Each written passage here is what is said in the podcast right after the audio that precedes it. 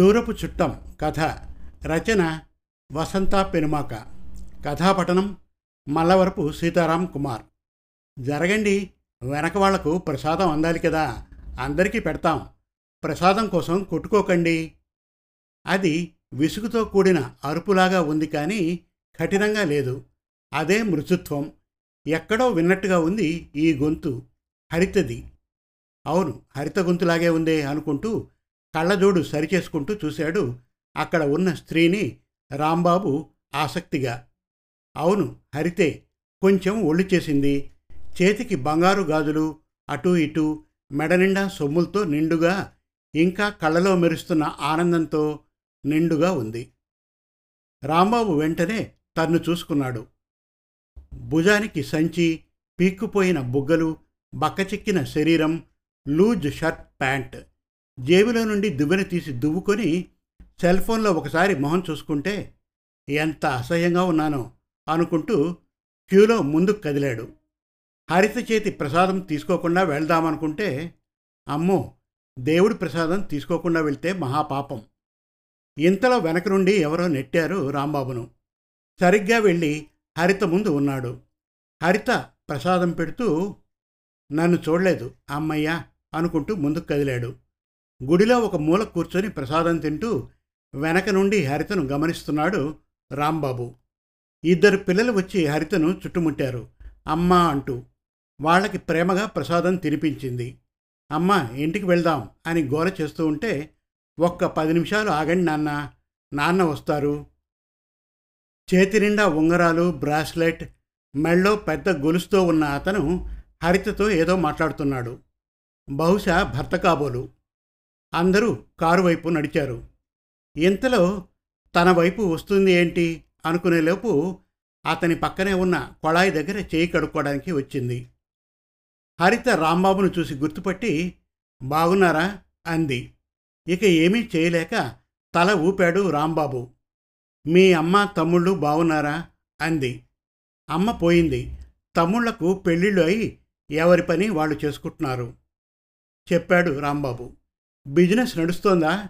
మళ్ళీ పెళ్ళి చేసుకున్నారా? అడిగింది. ఏదో అలా నువ్వెలా ఉన్నావు? ఆ పిల్లలు? అని సందేహంగా అడిగాడు. మా పిల్లలే. అదే మా వారి పిల్లలు. మీరు నన్ను పిల్లలు లేరనేగా వదిలేశారు? ఆయనకి భార్య పోయింది. పిల్లలకి తల్లి కావాలి. నన్ను చేసుకున్నారు. ప్రాణం ఒక ఎత్తుగా చూసుకుంటారు నన్ను. ఆయనకు ఉద్యోగంలో ప్రమోషన్ వచ్చింది.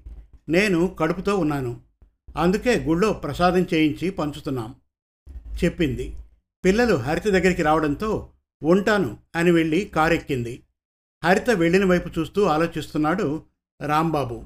ఇంట్లో అందరూ రాంబాబు హరితను పెళ్ళి చేసుకున్నప్పుడు వ్యతిరేకించారు. ఎందుకంటే కట్నం తక్కువ పిల్ల కాస్త లావుగా ఉందని. కానీ హరితనే చేసుకుంటా అని రాంబాబు పట్టుపడ్డంతో ఏమీ అనలేకపోయారు. సుందరమ్మ ముగ్గురు కొడుకుల్లో రాంబాబు పెద్దవాడు. హరిత వచ్చిన తర్వాత బిజినెస్ దెబ్బతినడం పెళ్ళయి రెండేళ్ళైనా పిల్లలు పుట్టకపోవడంతో సుందరమ్మ హరితను ఆడిపోసుకునేది. రాంబాబు కూడా అమ్మ చెప్పిన మాట విని హరితను సతాయించడం చేసేవాడు. పిల్లలు పుట్టడం కోసం డాక్టర్ దగ్గరికి వెళ్తే హరిత ఒళ్ళు తగ్గాలని రాంబాబు కూడా మందులు వాడాలని అన్నారు. సుందరమ్మ మా పిల్లాడిలో లోపం లేదు. హరితలోనే లోపం అని ప్రచారం చేసింది ఊళ్ళో. హరిత ఒళ్ళు తగ్గడానికి ప్రయత్నాలు చేస్తోంది. గుళ్ళు గోపురాలు తిరుగుతోంది. అందరూ అంటే రాంబాబు తల్లి తమ్ముళ్ళు కలిసే ఉంటారు.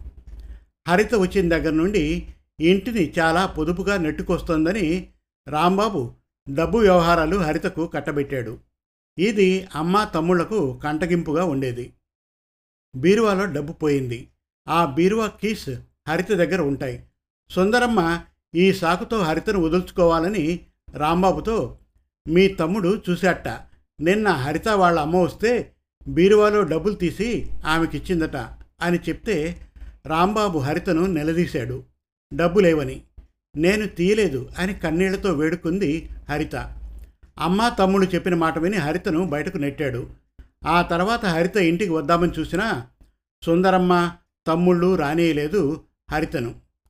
పెద్ద మనిషితో కూర్చుని ఒప్పందం చేసుకుని హరిత రాంబాబులు విడిపోయారు. ఆ తర్వాత తెలిసింది ఆ డబ్బు తమ్ముళ్ళు డూప్లికేట్ తాళంతో తీశారని. అప్పుడు తను తప్పు చేశాడని తెలుసుకొని హరిత వాళ్ళ ఊరు వెళ్ళాడు రాంబాబు. వాళ్ళు ఆ ఊరు నుండి వెళ్ళిపోయారట. ఆ తర్వాత రాంబాబుకి పిల్లనివ్వడానికి ఎవరూ ముందుకు రాలేదు. సుందరమ్మ గయ్యాడితనం తమ్ముళ్ళ చెడు అలవాట్లు చూసి. ఆ తర్వాత పెద్ద తమ్ముడు లత అనే అమ్మాయిని పెళ్ళి చేసుకున్నాడు. లత ఎప్పుడూ ఇంట్లో గొడవ చేసేది. నేను ఈ ఇంట్లో వాళ్ళకి చాకరీ చేయడానికా? నిన్ను పెళ్ళి చేసుకుంది అని వచ్చిన మూడు నెలల్లోనే వేరు కాపురం పెట్టించింది చిన్న తమ్ముడు అమ్మ రాంబాబు కలిసి ఉండేవాళ్ళు. అమ్మ రోజు అనేది ఒక్క మాట ఎదురు చెప్పకుండా పనిచేసేది హరిత అని చిన్న తమ్ముడికి పెళ్ళి అవడంతోనే వేరు కాపురం పెట్టాడు. రాంబాబు అమ్మ వండుకు తింటూ ఉండేవాళ్ళు. రాంబాబు హరిత గురించి తెలిసిన వాళ్ళ దగ్గర అడుగుతూనే ఉండేవాడు. హరిత గురించి దిగులు పడి వాళ్ళ నాన్న పోయాట హరిత తమ్ముడు వాళ్ళమ్మ సిటీకి వెళ్ళిపోయారు అని కొంతమంది అతనికి చెప్పారు. పోనీలే హరిత మంచితనం ఆమెను కాపాడింది. నా దగ్గరేముంది? నాకు పిల్లలు పుట్టే ఛాన్స్ లేదన్నారు. పిల్లలు లేకుండా మేం పెట్టే బాధలు పడలేక ఏడుస్తూ ఉండేది. నేను చేసిన ఈ ద్రోహానికి నాకు ఇక జన్మలో ఎటూ పెళ్ళి కాదు. తీర్థయాత్రలు చేస్తూ దైవనామస్మరణ చేస్తూ గడపడమే ఈ శేష జీవితానికి మిగిలింది అనుకున్నాడు రాంబాబు.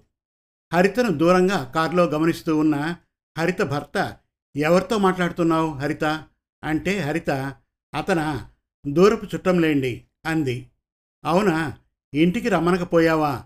అన్న భర్తతో ఇంటికి పిలిచేంత గొప్ప వ్యక్తి కాదులే అని కారులో కూర్చుంది హరిత. సమాప్తం. మరిన్ని చక్కటి తెలుగు కథల కోసం కవితల కోసం వెబ్ సిరీస్ కోసం మన తెలుగు కథలు డాట్ కామ్ విజిట్ చేయండి. Thank you.